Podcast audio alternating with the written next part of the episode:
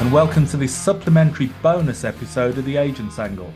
Many of you will be listening to this following listening to episode 15 of the show from the 22nd of October 2023, where we were joined by senior football news reporter from The Athletic, Matt Slater. So make yourself comfortable as we bring you the full interview with Matt from episode 15, featuring some philosophical football discussion, as well as examining many aspects, views, and opinions of the football agents industry, as well as the wider football world. So, at this point, I would like to welcome to the Agents Angle Matt Slater, who is a senior football news reporter for The Athletic, which for me is probably one of the most reliable sources for football news and aspects relating to the football agents world. Before joining The Athletic, Matt spent 16 years with the BBC and then three years as chief sports reporter for the Press Association. Now, for those who are more interested in football gossip, transfer speculation, manager rants, and scorelines, they may not be readily aware of Matt's work. As I would say, he digs a lot deeper than gossip, researches the material, seeks out different perspectives, and tries to offer a balanced and fair approach. He's covered stories from football finance to player data, club takeovers and club collapses, Saudi Arabia to Ukraine, FIFA to independent regulators, and of course, a significant amount of work on agents. Matt is also a key contributor on many sport related documentaries and films. And for anyone who hasn't seen the BT Sport film on the Bosman story, Matt is a key contributor to probably be one of the biggest stories affecting the football world and the agents industry. He's also an ardent football fan, so isn't removed from fellow supporters. Hmm. But we won't go into that topic at this time for certain reasons. But hopefully, there is some light on the horizon. Matt, welcome to the Agents Angle. Well, thanks for having me. You, sh- you should be my agent, Jonathan. That was that was lovely. Uh, yeah, but I'm capped at the moment, so um, that, that, that's probably a bit of a problem there. um, as hopefully I've highlighted there, Matt, your work goes way beyond what happens on the pitch for 90 minutes or even 105 minutes. Yeah, yeah, whatever we're up to these days. With stoppage yeah. time nowadays. Yeah. But much like what we try to do with this show is look beyond transfer speculation and big money deals. Now, investigative journalism is a significant aspect of your work. Mm. Could you share one experience or story from that reporting in the football world that had the greatest impact on you? Oh, um, that's a good question. Well, I've, I've been doing it a while, so I'm. Ooh. Well, I'll just do. I'll do a recent one then because it's just fresh in the mind me and a colleague called Phil Buckingham have been working for about a year now, just keeping an eye on Scunthorpe United. So I, I guess this is an example of, of what you were touching on in your intro. We at the Athletic, you know, obviously we do follow the really, really big stuff. Of course we do. You know, we'd be mad not to. But we do have a big staff and we have I think a bit more time and a bit more focus because it is very, very focused on football. Certainly, the UK operation of the Athletic to look further afield and deeper and further down the pyramid, where there's some amazing stories. And Scunthorpe United are just an example of that. Just for people that know nothing about Scunthorpe United, it's it's a town in the north of England that has uh, the same pros and cons as as, as many other sort of towns in in, in northern England or, or other countries in the world where the economy shifts and and and you know the economy moves and but the football team is incredibly important. The sports team is incredibly important to that community, and they, you know, they're they're not a big team. They're much much loved by their local community. They've they've been up and down the, the ladder. They've had some great players in the past, some great moments, but the, right now they're at a low, and um, they've been pretty badly managed for a few years. They've lost a lot of money, and they've fallen through the divisions. They're in the sixth tier of English football. They got relegated last season, and there's been a change of ownership, and heavily indebted. They got bought in January. Got bought by a guy uh, a property developer.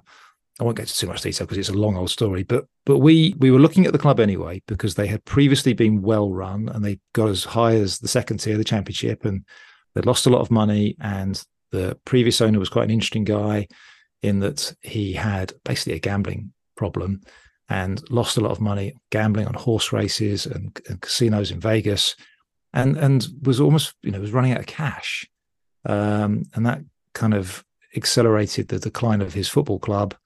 Um, he had some business uh, is- uh, issues as well. And it was all just a bit of a car crash. And uh, long story short, it led him, I think, to make a very bad decision. He basically, uh, in in, my, in our view, sold to a guy who should be nowhere near football clubs, a guy who who we believe is is you know has has criminal intent, um, a convicted fraudster, which he had not disclosed, guy that had used four different aliases during his career, no obvious evidence of his finances, you know, a, string of failed companies or companies that had never posted any results, never posted any any any accounts, and a sort of string of of kind of allegations and claims about about his business dealings. And he bought Scunthorpe for peanuts. The key part of the deal was the ground, as, as is so often is the case, the property, the land assets, and that deal collapsed. He got control of the club poured money onto the pitch, got the fans on side, got them winning again, but stopped paying bills. And his relationship with the previous owner collapsed, and they've been fighting in the courts all around the land. The land was the key bit, that was the bit that had the value. Um, and it all unraveled, and it unraveled. We reported his past, which was quite tricky to do, lots of legal pushback. Um, it got quite heated between him and us um, and a large part of Scunthorpe's fan base who had basically been taken in by him. You know, he had restored joy for them. You know, they, after seasons and seasons of losing and having this very unpleasant relationship with the previous owner, this guy, if nothing else, made them win. And that was enough for many fans. What we were trying to point out to them was that this is a classic out of frying pan into fire situation and if you are not careful, this new owner is going to kill your club. The last guy has seriously endangered your club and made you very fragile and vulnerable. But this guy is bad news and will, you know, drive you over the cliff. And I and I genuinely believe that's that's what was going to happen. I think it's what we've stopped as well. So the the end of the story is basically that we reported what we reported. He admitted it his relationship then with the fan base just exploded in lots of different ways. He didn't react very well.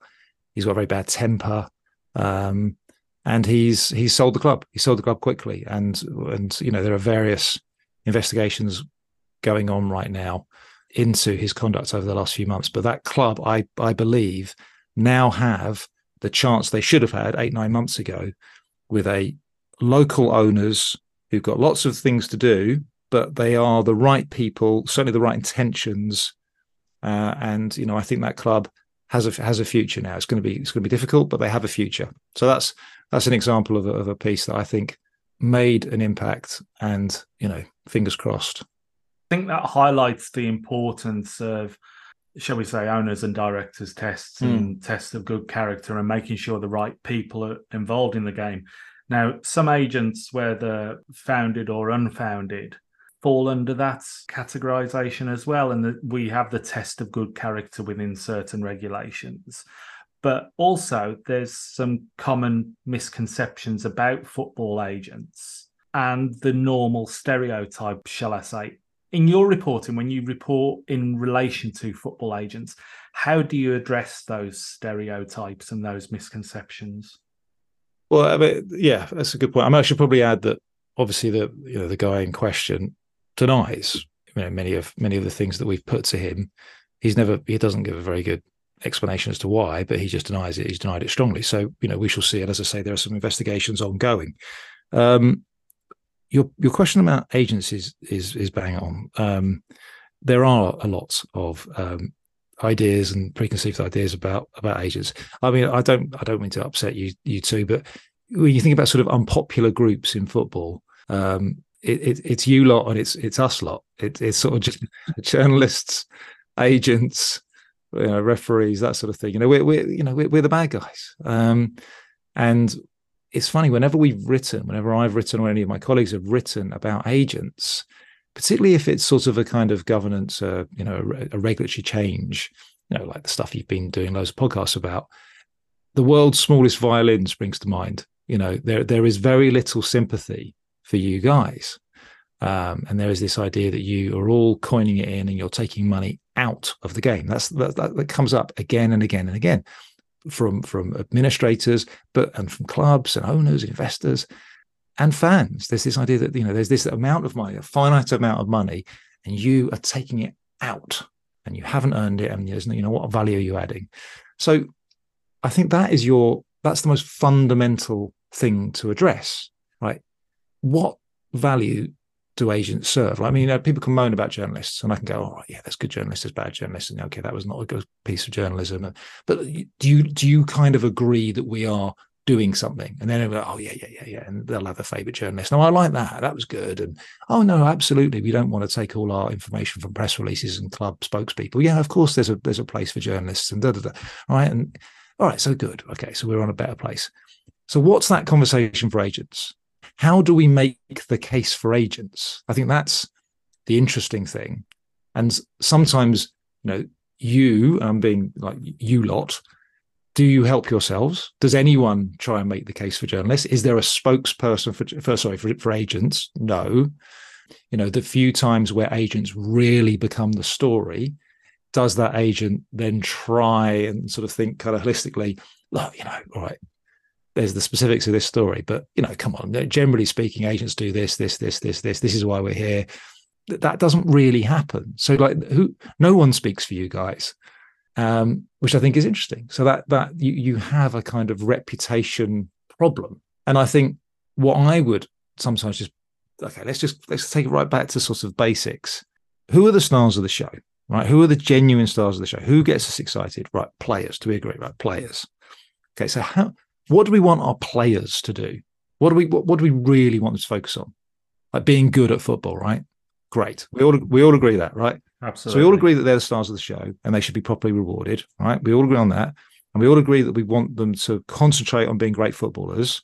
So is there not like then an obvious need maybe for someone to help them, for someone to advise them? And can we also then sort of understand, even from our, our own careers, that there is perhaps a time for a third party for some sort of independent advice in your career right and i think then most people would go yeah that could be i don't know a trade union or uh, i don't know a careers advice person at school or you know a relative or whatever it might be right so that so that most rational reasonable people can sort of say right we, we definitely think that footballers are the stars and they should be paid the most or you know receive a great big chunk of the wealth that's out there we can see the need for sort of independent, impartial advice. We're definitely kind of aware of the idea that people could be exploited and people have been exploited in the past. So it's almost like the, the case for, for agents is there. It's it's there. It's always there, but just no one ever voices it because I go the excesses of your industry. So I suppose that's if if I do anything, if me and I think my colleagues do anything, it is at least to frame any story about agents at least within a fair context that no, they do add value. Good agents do look after their clients. Good agents do make sure that players aren't exploited and are properly remunerated for being stars, and also advise them and handle bits of their lives so that they can like concentrate on being footballers. And if we all agree that that's those are the starting points, then everything then there is a place for agents, right? So then we can have a more adult conversation about the role of agents, the scope of your power, the scope of your, you know, how much you should earn. But at least we agree that there is a place for agents in the ecosystem and that there are good agents and bad agents, and we want more good agents than bad agents, right? So if we all agree on those things, then I think we can just have a better debate. So that's that's kind of how I approach it. Matt, recently I've noticed a trend where a lot of agents are working with journalists or are close to journalists in order to get some stories out.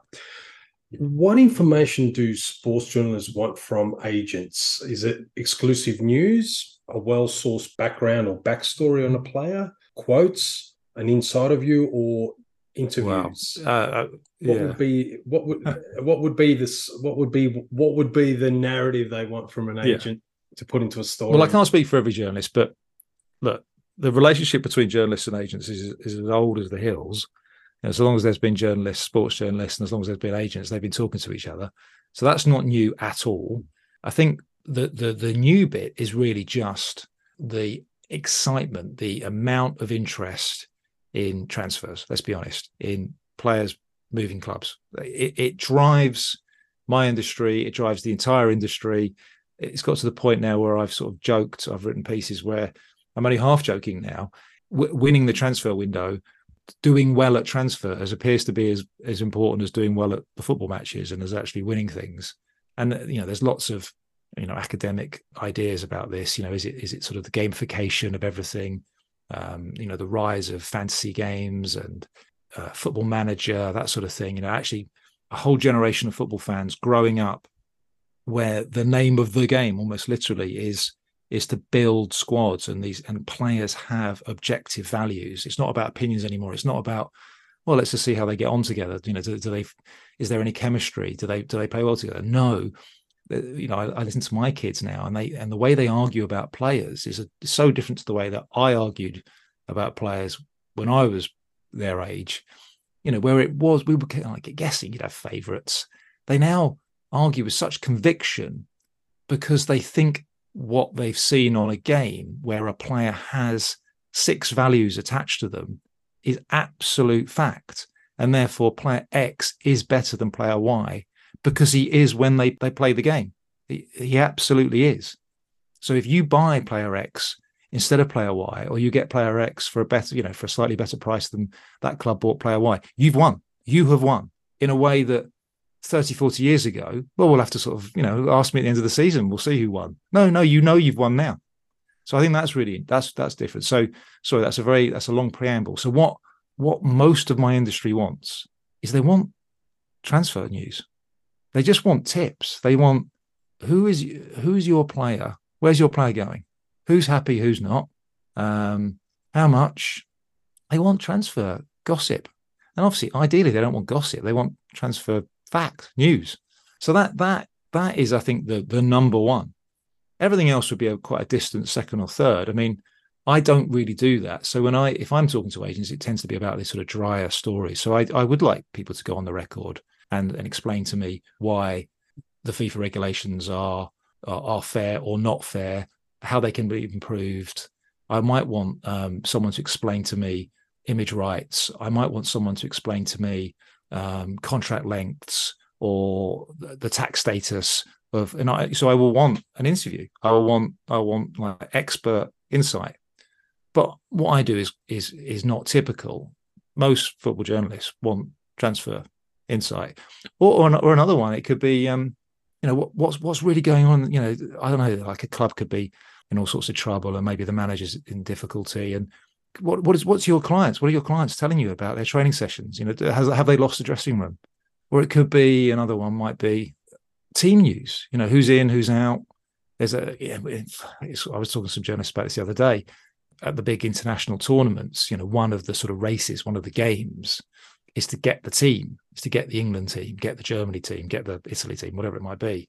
Well, nearly all of that comes from agents. You know, play their players telling the agents, well, I was training with the B team or the A team, or you know, the, the last session we did was a set piece session, and this looked like the team, so I think this is the team.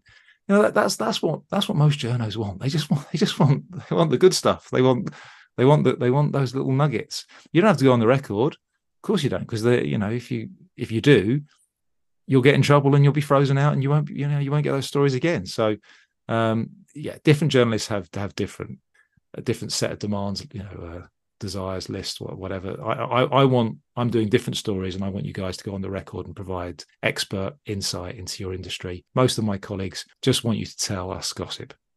Many top football agencies now have PR or marketing sections. There's a growing trend now with a lot of the football agencies. They use social media or media releases on their player deals, as you mentioned, transfer deals to boost the profile of their clients, but also the profile of the agency. In terms of your research, do you look at those media releases or the social media of agents and agencies in order to prepare stories? Is that part what you follow, or is it more about the player and then you find out who their agent is in terms of yeah. following up um, facts on your research? A, a little bit. Look, it's you know a time and a place for for that kind of thing. Like I say, I don't I don't do the sort of bog standard agent story, which is which would which would be around transfers. You know, I've done a little bit in the past, but I work with, you know, I, I, sort of decided a few years ago that, that other people do it better. And I, I, was more interested in sort of other stories. So I, I just stopped doing it. I now work for a company where we've got some of the best in the business at it. So I, I have no need to do it whatsoever, it's just be duplication of effort. Um, and I think those people do that. You know, if that's your speciality, you got to be across everything. You know, you got to be across social media, what agents are tweeting, who they're following, and some of it is really, you know, quite, you know, I would say dark arts. It's not dark arts at all. Have they, have they have they stopped following people on Instagram? That's that, that's the number of times that can be a clue as to what's going on. Uh, you know, or players changing representation. You can often sort of see some changes on their social media. So yeah, that's that's useful. And and you're right. As your industry has consolidated and got bigger, the number, the amount of money that's involved, the number of stories, the amount of scrutiny on your industry, just like any other industry. Yes, suddenly you require PR help as well. Um, so that's definitely something we've noticed. And these big, big agencies, I, we might get onto it. I mean, it just seems like one of the trends in your industry, this consolidation trend. We're talking about big business now. We're talking about big multinational cross-border conglomerates. You know, everything from Hollywood movie stars to to NBA players, and yeah, you know, having someone to pick up the phone or deal with journalists if there's something that's been written that they don't like. You know, agents are busy too, and maybe uh, an agent might be an amazing agent, but might not be brilliant at dealing with the media. Yeah, get some professional professional advice there. I mean, that's you know, your your players. I'm doing like quote things now as well. So your your players. So you know, you in the industry. So you you need you need expert advice as well. You mentioned transfers, and obviously everyone's interested in transfers the fans, mm. the journalists, the clubs. Sports outlets or papers on websites like The Athletic, The Guardian football section, Corriere dello Sport in Italy, France Football in France, Marca in Spain, and I'll even go to Latin America Olé in Argentina, are fascinated about player transfers and the agents involved. Do you think through this focus, especially as, as we've seen a lot of mega deals, the the EPL being such a phenomenal league brand industry, I would call it, has football media created the concept of super agents in terms of the profile they're featured with the agents. So the term super agents, who's doing the big deals? Would you say the football media or the journalists have created that concept, and now those super agents have become mm. a name or a brand as much as some players yeah, themselves? Yeah. Well, well, maybe there's, there's sort of a kind of a big chicken and egg debate there, isn't it? Whether whether it was whether it was us that dubbed it or and and and then it became that way. You know, we sort of kind of picked out a few kind of big big names in your industry and and and and that helped them get even bigger. Or it was just us belatedly realizing, no, there are some some significant players in your game and um, you know we can we can have a debate about the the tag, but yeah, the, the super agent tag was just a recognition that no, no, the, the industry changed, and there are these super powerful people who are who are gatekeepers, who are who have a sort of stable of really important clients, and they make the weather. So I, think it's an interesting philosophical debate. Just on the the first bit of your question, I, I think it's I, I'm I'm not old enough to know what was going on in the 60s and 70s, but or even I don't really remember what was going in the 80s, but I mean, certainly in the last 10, 15 years, transfers are just massive. I, I cannot stress to you, just anyone that works, certainly if you're behind a paywall or if you work online and you're, which is pretty much everyone these days. So you have good data as to who's reading, when they read, what they read, what they share. It's it's transfers. And it's not just football. This is the thing that I think that's really, really important to, to note. The Athletic, of course, is, is, is basically an American company, and we have like fantastic NFL, NBA, NHL, Major League Baseball um, guys, reporters too. And what Americans kind of refer to as roster construction. So the draft, free agency, these are the milestones in those sports. The NFL draft is probably the biggest thing the Athletic does. NBA draft and maybe summer transfer window will be next.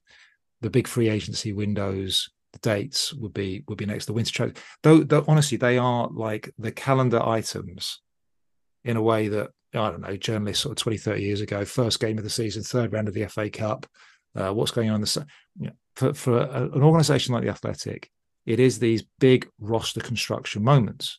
We have people who only work on the NFL draft all year. The NFL draft takes place over a weekend, but it is a year round job for one of my most famous colleagues. We have a, probably our best paid journalist is our NBA trade expert. You know, that's just the way it is. That's just the fact. The most followed journalists by a bloody mile the, on social media. The draft is by a mile. It's not even the close. It's fascinating. It's not- I find yeah. it absolutely fascinating. It, it- it's like a soap opera. Yeah. it really is. And then you get the plot twist at last minute because one person does one thing and then it totally changes it and flips it on its head. Yeah. I think it's Well, it it's is fascinating. fascinating. And, and why why do you think that has become so big and so exciting? And I, and I think it boils down to hope. And we all want hope. Why do we like sport? Things like the draft and the summer transfer window are perfect. Nothing's gone wrong yet, unless you didn't get the player you wanted. But for most fans, it's like, oh, we got some players. This is wonderful. I can now look forward. I can now look ahead. Oh, right. And then, oh, God, we're, we're, we're, we're, we're, as- we're as bad as we were last year. Oh, dear. Oh, but it comes around again. This is, I think, the beauty of American sport that they do really well. This this built-in competitive balance where the bad teams get the first pick of talent. Hope springs eternal. You're not doomed. The the smallest market team, the worst team, can they don't always do it. Can if they get two or three years of draft picks right, be good. That is hope, isn't it? That's that's what keeps you coming back. So, uh, you know, I think that's I think you know transfers and and drafts are honestly what make what make this make this industry go around. Yeah, I've also seen it with this that concept now of a timer and the deadline Yeah, yeah, day yeah. of transfers for the transfer window, which they try, as you say, the Americans do it very well. They're trying to bring that narrative or that that idea or that excitement, I should say, with deadline day, with uh, close of the summer transfer window. If you could describe Matt the football agents world and industry in one word right now, Ooh. what would it be and why? Cool. It's one of our seminal questions we ask a lot of our right, well, guests, okay, but grey, one word. grey, Grey, as in vague. and I'm going with grey just because it's a it's a very broad right uh, range of activities that you guys do. There's so much going on. There's good bits. There's bad bits, and and and it is you are you are in the the margins. You are in the shadows, um, for the reasons I sort of said at the beginning. Like you, you very people very rarely come out. There's not an agent spokesperson that explains what's going on. So if we would if we would sort of compare you to like VAR and, and and refs, which which have also been a little bit grey and in the margins, we've had this great big kind of two week long debate about what happened in that game, Liverpool Spurs, Spurs Liverpool, and and you know last night was it Howard Webb was was was on, and he was sort of still talking about it. Yeah, so so there was a kind of conclusion to it. Whether it's a conclusion, or not, I don't know. But someone did eventually come out and explain, and there has been a change. The protocol has changed. We're going to. We saw that even the follow the, the following weekend, the way that match officials and and the VAR will speak to each other. So there is there's sort of a bit of a resolution there. It's less grey, if you know what I mean. You guys are still grey. You guys, I think maybe that's just the way it should be. Maybe that's the way it's designed to be. Maybe you know, we don't want to hear from you. We're not. We shouldn't hear from you. You know, your job is to be in the background. Your job is to be consiglieri to players and to sort of be fixers. And you are brokers, right? So you're not the main men. But that, but I think I think it's safe to say, Matt, the industry has made me grey. right. Well, there you over go. The years, Yeah, and yeah. it's made a lot of people Yeah. grey. well, that's it then. and not and not just in that sense. And I think we we've had several guests on who've spoken about this representative voice for agents, and I think it's a common thread that runs through it all. And hopefully, we, we might see change at some point in the future, but that's a fingers crossed thing. As I mentioned in the intro, the Bosman Mm. film Mhm. on BT Sport was was great. I find it absolutely fascinating to see how things panned out, and of course, the guy at the centre of Mm. it had a monumental impact on the football industry, and it it didn't turn out really No. to benefit him. In fact, it, it flipped the other way. Now that signified a monumental change in football. What do you think has been the biggest story from an agent perspective so far? And do you envisage anything in the future? Well, I, I do think that Bosman ruling. I mean, it for, for fans that are sort of relatively young, they, they they won't they won't get it. They won't get how monumental it, it was. But it but it really did change. It's a, it's a classic case of unintended consequences as well. No one could have foreseen. You know, when certainly the, the the legal team, certainly Jean-Marc Bosman himself, could never have foreseen what would happen. So, just for anyone that doesn't know what this was, you know, he was a sort of journeyman Belgian player. Uh, he, you know, being being relatively promising, but you know, didn't quite kick on. Um, you know, found himself sort of on the margins of a team.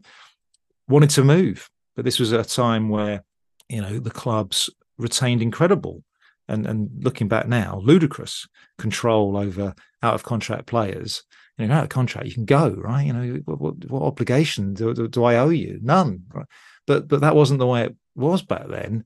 And he was trying to move um, to a French team. I think he was just trying to try to go across the border where there was a you know, there was a job waiting for him and his existing team, you know, just wouldn't let him go. They wanted, they wanted, a, they wanted a payment. That, that, you know, I think anyone fair and rational looking at it now would go, how on earth did they think they were justified to that? But they were because that's the way it was. You, they, they retained, you retained sort of the registration of a, of a player, and um, it, it, took two or three years. It went through the courts, went all the way to the highest court in Europe, and um, not only did did that change, so we got the Bosman, you know, the Bosman, you know, you end of a contract you can go for a free transfer. Your previous employer is owed nothing, right? Genuine, well, not even genuine free agency, but but a you know closer to free agency.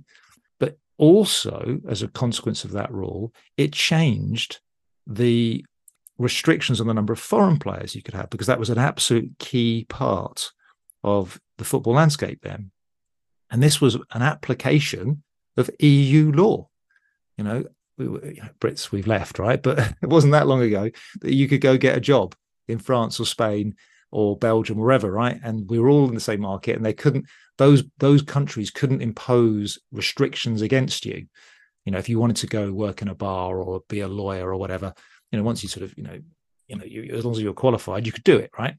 And that was the same for footballers. There was there was absolutely no reason in law, in EU law, why a British, an English player couldn't go play in Belgium and vice versa, right? There should be no restrictions. There should be no nationality based restrictions. So once you change that, though, once you change those two things at the same time, so free agency, end of, end of a contract, you can go for, for, for a free transfer, right? Oh, that's interesting. You know, a big shift towards play power, a big shift towards in the contractual relationships between players and clubs. That's significant. And at the same time, no, you don't have to have only four foreigners or five foreigners or whatever it is. You could have as many as you like. Boom.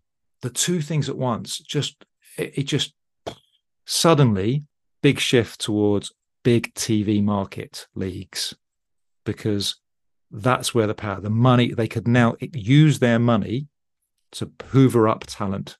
And that, that restriction on the number of foreigners you, you could use was a sort of break. It was a, it enabled medium sized and smaller markets to compete. Without that safety net, the explosion of the big five leagues, in particular the English league, and then giving players a lot more contractual freedom was like rocket fuel to that. And you went from, let's say, a sort of, if you look at the winners of the European trophies, there was a sort of good geographic spread. I mean, the classic case, of course, is Ajax, because it sort of happened around that time. A great Ajax team within two or three years was just broken up and um, you know they just they just scattered at the time. The Serie A was the biggest league. A lot of them went to Serie A. You, you, you had the explosion of the Champions League at the same time. It Bosman just unleashed these kind of market forces that totally changed European football. And you can just you can look at Bosman and you can track it all the way through to things like the European Super League and just the dominance of the Premier League now. So that's the biggest story. That's the biggest story of my lifetime in professional football. And of course, it's a massive story for agents because agents, you know, profited off that, fueled it. Um, you know, the rise of the super agent, uh, just the the rise in, in in wages and transfer fees. So much of it can be traced back to Bosman. So it's unequivocal. I, I, you know, you put me on the spot. If you, I, I can't really think of what would be second. You know, second or the third most important. I guess it would be something like the reaction to some of that is what we, are talking about with the whole FIFA regulations. It's taken a long time. FIFA has, you know, chopped and changed about how it wants to deal with you guys and how it wants to regulate you, and it's now sort of almost decided again to try to regulate you and sort of curtail and curb some of those forces that were unleashed in the mid 90s by Bosman. It, it, Bosman changed everything. That sounds like a set of Marvel, well, I won't say superhero movies, but Rise of the Super Agent. That's certainly mm. one to consider. Um, you've mentioned it there. We're trying to limit our exposure and how much we discuss Okay, FFAR sorry. and and no no however much we try to get away from it Matt we we just can't No. we we've tried for weeks to get away but in your opinion from Mm. those you've spoken to how effective do you think as it stands the current reforms on FFAR will be I just don't know. What do you guys think? I mean, I'm I'm, I don't know. I mean, I- we, we don't know from one week to No. the next Look, I, I completely understand because I was at some of these sort of key moments, you know, where where um Infantino, I think was it 2017 when he when he did his first speech about, you know, it was all off the back of um of the Pogba deal, wasn't it? That that that was a sort of a you know a pivotal moment. The kind of 41 million was it 41 million from that one deal? It just it did seem like this particularly egregious moment where almost everybody, probably apart from agents, was like, "Oh, right, hold on, that's excessive." Um, and then Infantino, when he came in, you know, it was, I think it was 2017. It was one of his earlier congresses. I don't think it was 2016, but it was his first one. Um, right, that's it. I, I am going to do something about this. And if you think, if it was only two years really after FIFA had given up trying to do something about it, where it was like, oh, we're not going to bother regulating agents because it's just too complicated. So away you go. FIFA within two years was now sort of saying, oh no, no, no, no, we do actually need to regulate agents. Now that was six years ago, and you all know better than me whether there has been a proper consultation. It looks like there's been a consultation, certainly the appearance of a consultation, because there has been redrafts and there have been uh, conferences. I've been to at least one of them. I have, you know, I've I've been writing about these regulations for a while. So again, there is the appearance of consultation. I know some of your some of the people in your industry feel very strongly that that's all it was, the appearance of consultation. You know, are, they going to work? Uh, well, it depends. Nothing, nothing ever really works 100%, does it? In any in any sphere. Are they going to make things a bit better? Yeah, probably bits of it. I think we've talked in the past about do you like any of it? And even the biggest critics of FIFA's regime say they like bits of it, but that seems to be the low hanging fruit bits of it, as opposed to the sort of really meaty bits that fans are like. If I go back to my answer a few answers ago about what is the thing that fans say about agents, it's that taking money out of the game, right? To keep it being out, as though there's an unfairness, right? It's those bits, it's the caps on how much you can earn, I think are going to be the key. And if and if they do come in, if they are, if the ECJ or whoever else looks at this, whatever court looks at it eventually decides, no, that's fine, that is fine. And yes, the governing bodies can do that to you. It is a proportionate and a reasonable thing for them to do because there is this stated aim that we all agree that professional sport is precious and it should be sustainable. Um, so if that eventually is allowed to happen, well, then it'd be the reaction. This is this is just human nature, right? Okay, fine, all right. You've you've imposed that regulation, so how are we going to get around it? In the same way that people don't follow the speed limits and, and and smoke and drink too much, you know, just human nature will then take over. What will be the unintended consequences of this restriction on how much you guys can earn? And will everyone just go, oh, right, okay, well, we just have to be a bit more creative then, aren't we? And will anything change? And that's exactly it. Like we're recording this on the Wednesday.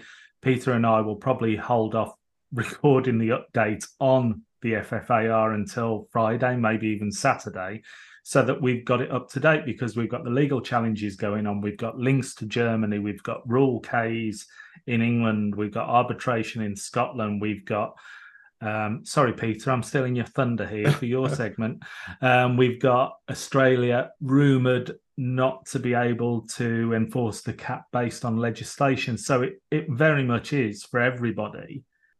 We don't know. We simply don't know. They're supposedly fully enforced now and have been at the time of recording for 10 days. So we will see that creativity. We will see the circumvention of various things such as the cap. But going on to another story, which you very much got your finger on the pulse of, and something I know that you you hold dear is the subject of independent regulators Oh, in football. Yeah, yeah. And particularly in England, it's been spoken about for many years. And going back to the time when FIFA effectively, in their own terms, chose to abandon regulations on agents. And I will use the term abandon because that's what they said. Only recently they said it was deregulation. Mm-hmm. From about that time, I was quite heavily involved in actually saying we do need regulation. We need effective regulation. And I ran a campaign on it. And there was quite a lot of people who threw things up at me, including those in in government, who said, Oh, we can't get involved in rules laid down by mm. FIFA because of government interference and restrictions on it. And it's maintained a bugbear for me. Mm. And I've written about the difference between political interference and government interference in football. But we seem to be seeing the the shoots of an independent football regulator in England. So yeah. a, a two-pronged question, and Peter will laugh here because I'm nicking his two-pronged questions oh, as well. How do you think FIFA may react to such a regulator? Mm-hmm. And looking at the white paper so far and the briefing documents from the UK mm-hmm. government, agent matters seem to be a side issue with these proposals. Do you think they will become part of the regulator's remit or yeah. possibly remain a side issue? So the first bit first, I, I think there's a quick answer here. Uh, FIFA it's nothing to do with them, to be honest. It really, it really isn't. It's just a complete red herring and thrown up by uh, mainly opponents of of this idea. There's there's loads of football markets where there's a football financial regulator, France, the DNCG, right? There's there's and there's plenty of others. You know, in Belgium, they're very they intervene, they take people's licenses away. You see that in Scandinavia, Germany. There's quite heavy, um, you know, regulation on the sort of finances of football clubs. So no, um, what, where FIFA get annoyed is where prime ministers and sports ministers start removing heads of heads of FAs and start sort of you know bossing people around. also, FIFA is a bit of a bully, to be honest. It it only ever takes on small football associations where I don't know there might be a really egregious case of mismanagement or kind of cronyism. The idea that FIFA staunchly fights political interference in football is a nonsense where uh, in whole swathes of the world everything is dictated by a single party or a single person you know so that it's just it's just ridiculous it's just a ridiculous concept um, fifa will not uh, to have anything particular to say about uh, the independent football regulator that that is coming that is absolutely coming to english football you know there's there's there's argument to be had around details and and, and we're we're having it. But FIFA doesn't have anything to do with this. It really doesn't. So you're right. Agents are not really mentioned at the moment. And if you think about why, it's because we'll we do want a light touch regulator, partly for the reasons I was just saying with FIFA. You know, we we have a governing body, and we you know there are certain certain responsibilities that the FA has, and there's a Premier League is a perfectly decent competition organizer that that has an awful lot of power as well. So we don't need someone to massively interfere, if you like, in in you know the regulations of how league structures and how clubs should treat each other. Um, and there's sort of European bodies as well. So there's a there is a sort of framework, a working framework. The regulator is supposed to sort of fix problems that have been identified by pretty much everybody around sustainability of the industry going down the pyramid the things that kind of cause this to happen, don't forget this is a conservative government that's doing that. Conservatives, right, don't normally like regulation.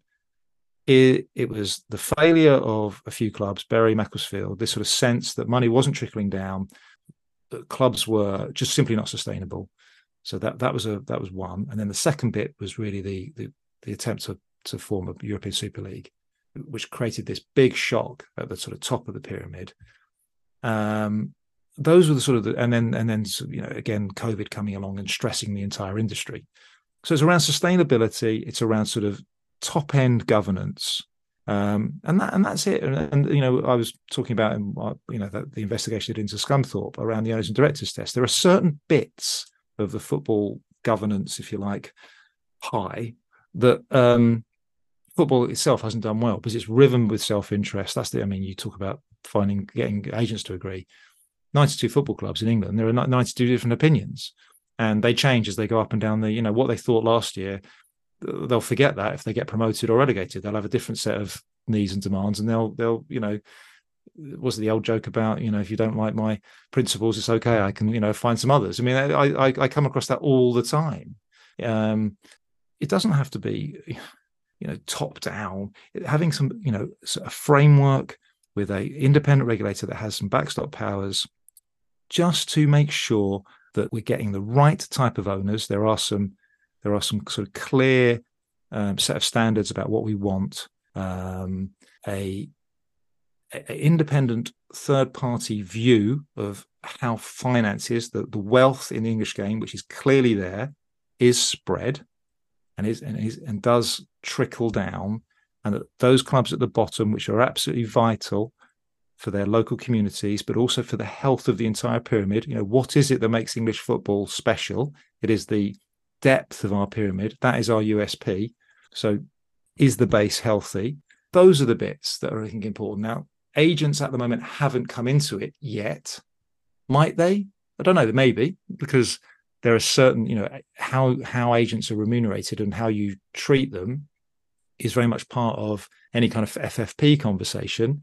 I know we're going for a bit of a tangent here, but UEFA talking about sort of squad cost and and you know counting spend on agent fees as part of a football club's expenditure and how so so yes yeah agents at some point will have to come into the consideration. I just don't think the independent regulator needs to take that role. There are you know fifa's doing something right now as you as you as you well know.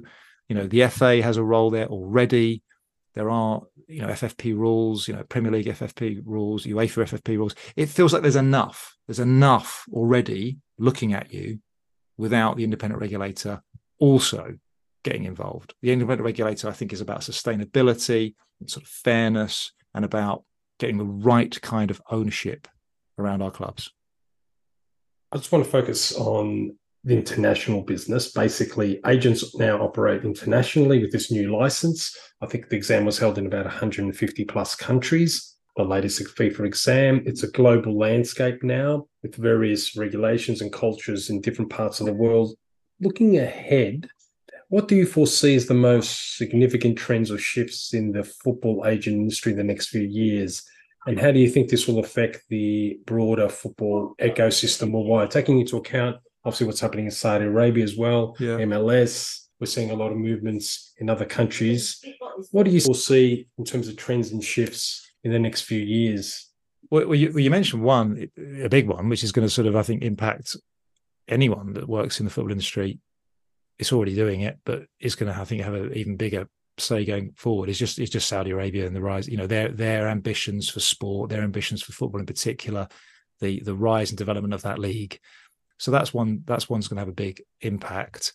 Um, and then as that league develops and becomes a, a more significant player, how you then deal with it from a financial fair play point of view. You know, do, does financial fair play work if there are these big actors outside it that can have a skewing impact on it. Um, and it doesn't have to be, you know, conspiracy theory stuff. I mean, th- th- that that the perception of that is, re- you know, is there. But even just sort of inadvertently, even just sort of Saudi Arabia wanting to buy five players, that's going to have a big impact um, on on European football teams. So that's that's that's something to kind of keep an eye on. So you know, Saudi Pro League does does it get past, if you like, the Chinese Super League stage and become a significant player going forward? Does it become a sort of genuine top 10 global league you know, and possibly a top five global league at some point. So that's something, and MLS as well. MLS as well, you know. So it's just to keep a light, keep an eye on those leagues that are outside the tent at the moment. I think a more local issue for me. I can't comment on whether this is a global issue. You know, you were asking for more global trends, but certainly one for me that I'm interested in is just the tax status of what you guys do that's something that's coming up quite a lot. I haven't really had a chance to write about it yet. I've written about it in the past, but I haven't done anything on it for a few years. But you know, I'm aware that HMRC, our tax authorities, are very much looking at your industry and your the relationship you have with players and how that service should be treated by the tax authorities. So I think that's going to be intriguing. You know, in the past, football clubs have have sort of tended to foot that bill, haven't they? That kind of you know we'll pay for your agent well well why you know who who who who should pay you know who's providing the service there who's the beneficiary of that service and if the beneficiary of that service is the player well that's clearly the, the, the player should pay the tax on that, and it's a, it's a, it's a you know it's a, it's a benefit in kind and should be taxed accordingly. So I think these are things that are going to be interesting for the next couple of years, possibly more interesting even than these these FIFA regulations. Once the dust settles and you know people get their heads around it, if the tax authorities are going to sort of take a fresh look at your industry, I think that's that's going to be interesting. That's an interesting point because I think FIFA, in terms of the agent fees, wants to see transparency, and there's there's obviously that push in a couple of years, a clearinghouse coming to be taking care of the fees. In terms of that transparency, and, and obviously that tax goes into that area because now with the new regs, the players have to pretty much pay the agent, with the exception if you're acting on behalf of a club, whether it's a selling club or engaging club. But pretty much the onus is now on players to pay the agents. So that's going to be very, very interesting. I just want to pivot a little bit to women's football. Mm-hmm, mm-hmm. And how do you perceive the role and influence of agents in the what we call burgeoning women's yeah, football yeah. industry? Obviously, here in Australia and New Zealand, we had the Women's World Cup and a very successful tournament, great profile, great advertisement for the sport, and just really genuine, fantastic events and just showcased all the talent that's out there in women's football. What unique challenges, opportunities do you think this presents in terms of women's football and the role and influence of agents in this space? Yeah, well, it's just a whole new industry, isn't it? It's a whole new sort of segment for you, for you, and for for the whole for all of us, right? So it, it reminds me of I used to write about other sports. I've I've been almost exclusively football for the last few years, but when I was at the BBC and and the press association, I used to write about rugby, cricket, all sorts, right? And in those industries, there are agents, right? But there are but there are fewer of them, and they tend to sort of um, earn a bit less, have a little a little bit less. They certainly have less profile. Uh, I, I, did cycling as well. There, there are cycling agents, but they don't they don't do transfers in those in those sports. Not really. They wait for their contracts to finish, and then it is it's a it's a much more, if you like, purer model, right? It it is contract, contract, contract. Okay, I'm out. Of, where, where am I going to go next?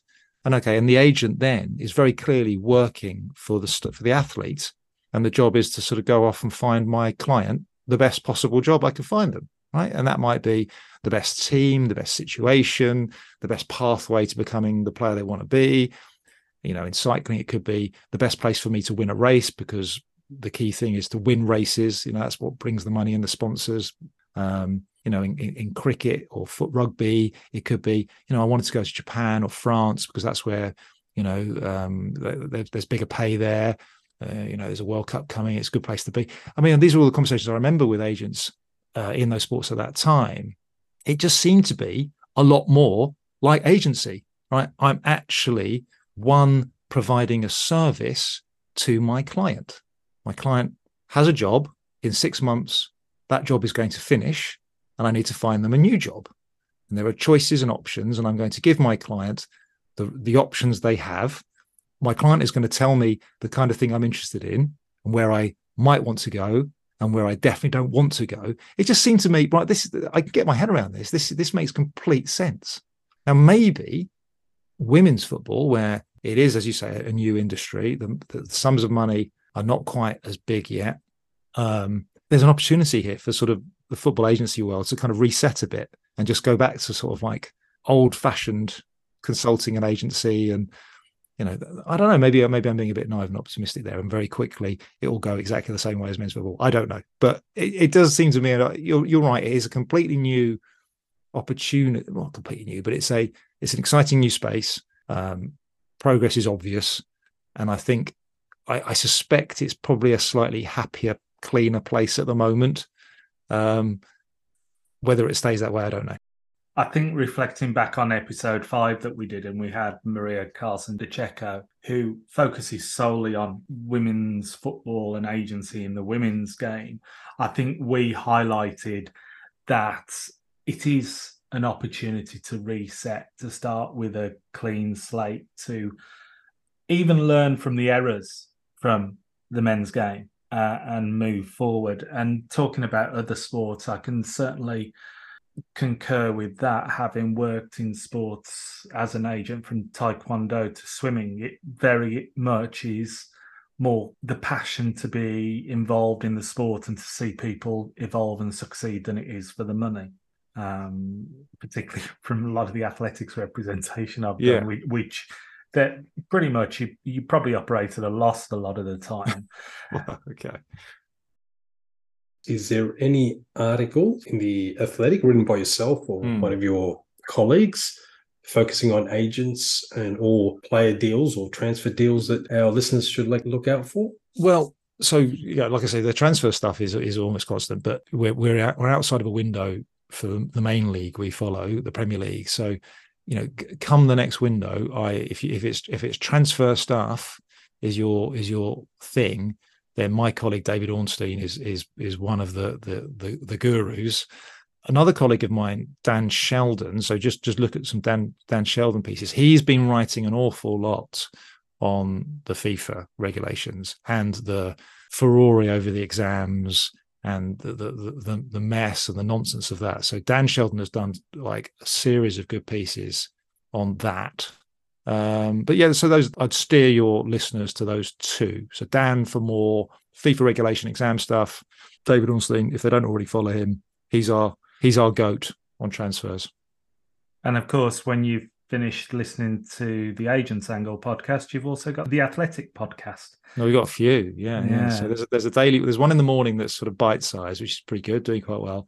And there's a sort of a longer one that they do, I think, three or four times a week. So yeah, brilliant. Just to finish, Matt, and I don't know whether you want to answer this question as with your journalist hat on or with oh, your right. football fans hat on maybe both. If you had one wish relating to the football agents industry, what would it be?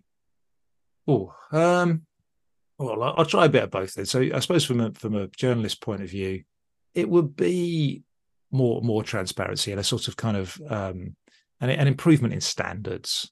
But I'd say that about my own industry. I'd say that about directors of football or managers or owners. Right?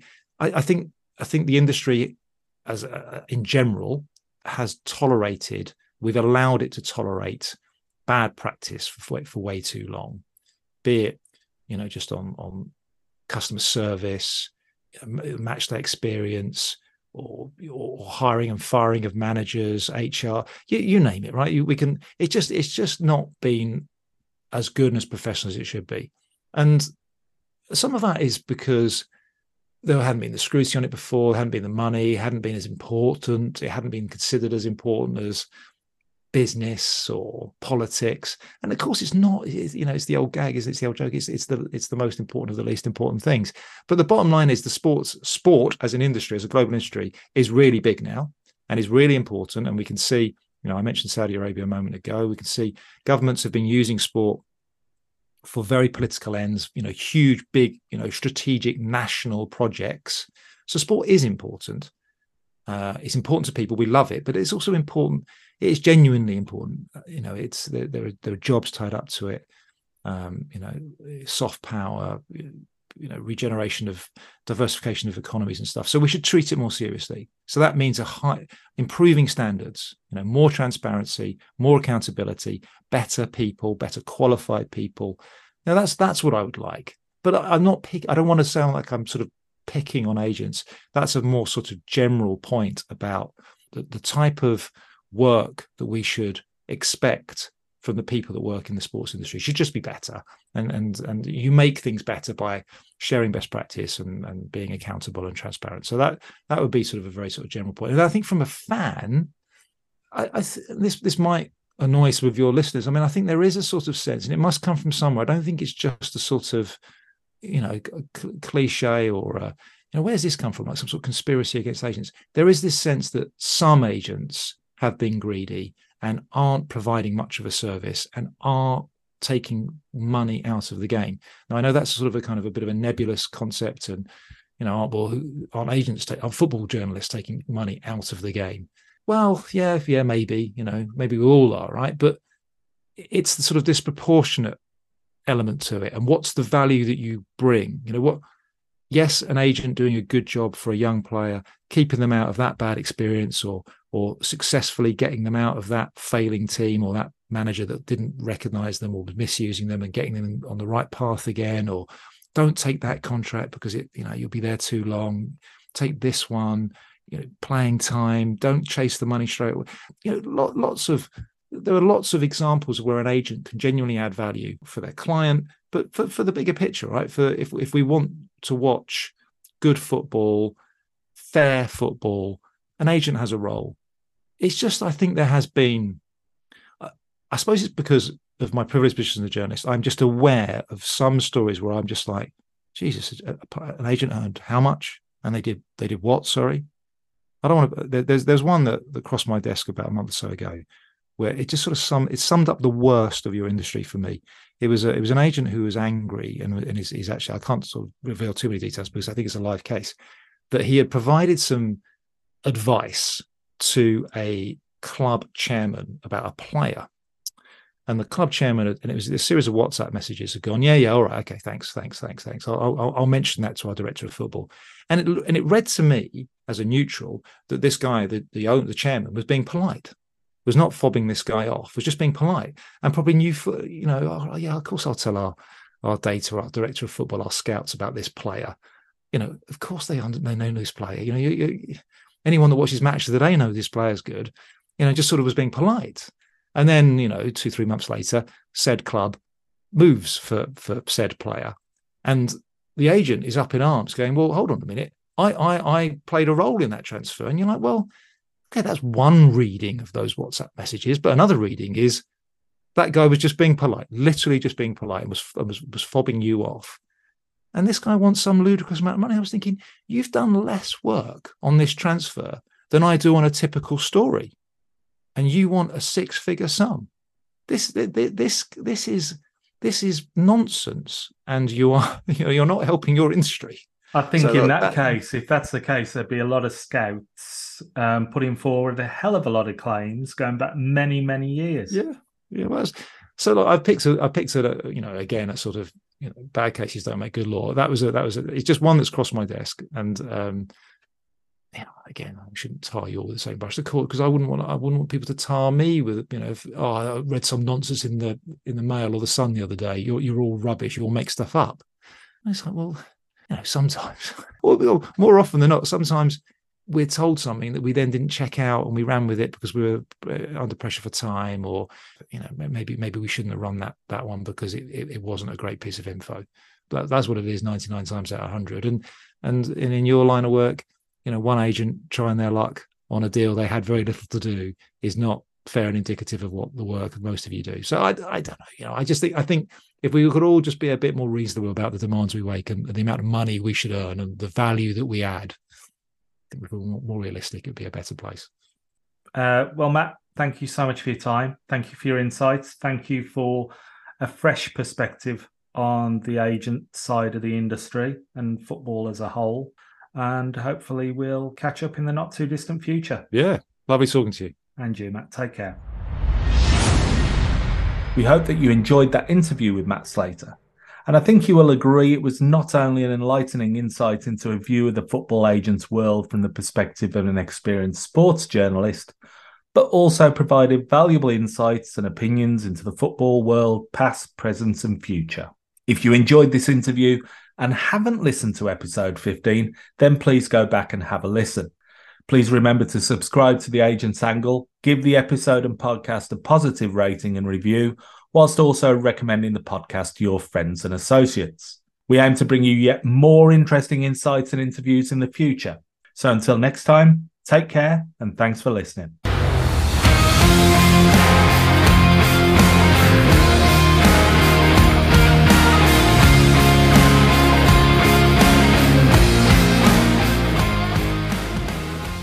The purpose of the Agent's Angle podcast is to provide news, information, and facilitate discussion on regulatory matters, policies, business trends, and issues affecting football agents worldwide. The opinions and recommendations presented in this podcast are for general information only and should never be considered legal or professional advice. Furthermore, the views expressed by guests are their own and their appearance on the program does not imply an endorsement of them or any entity they represent. Thank you for listening.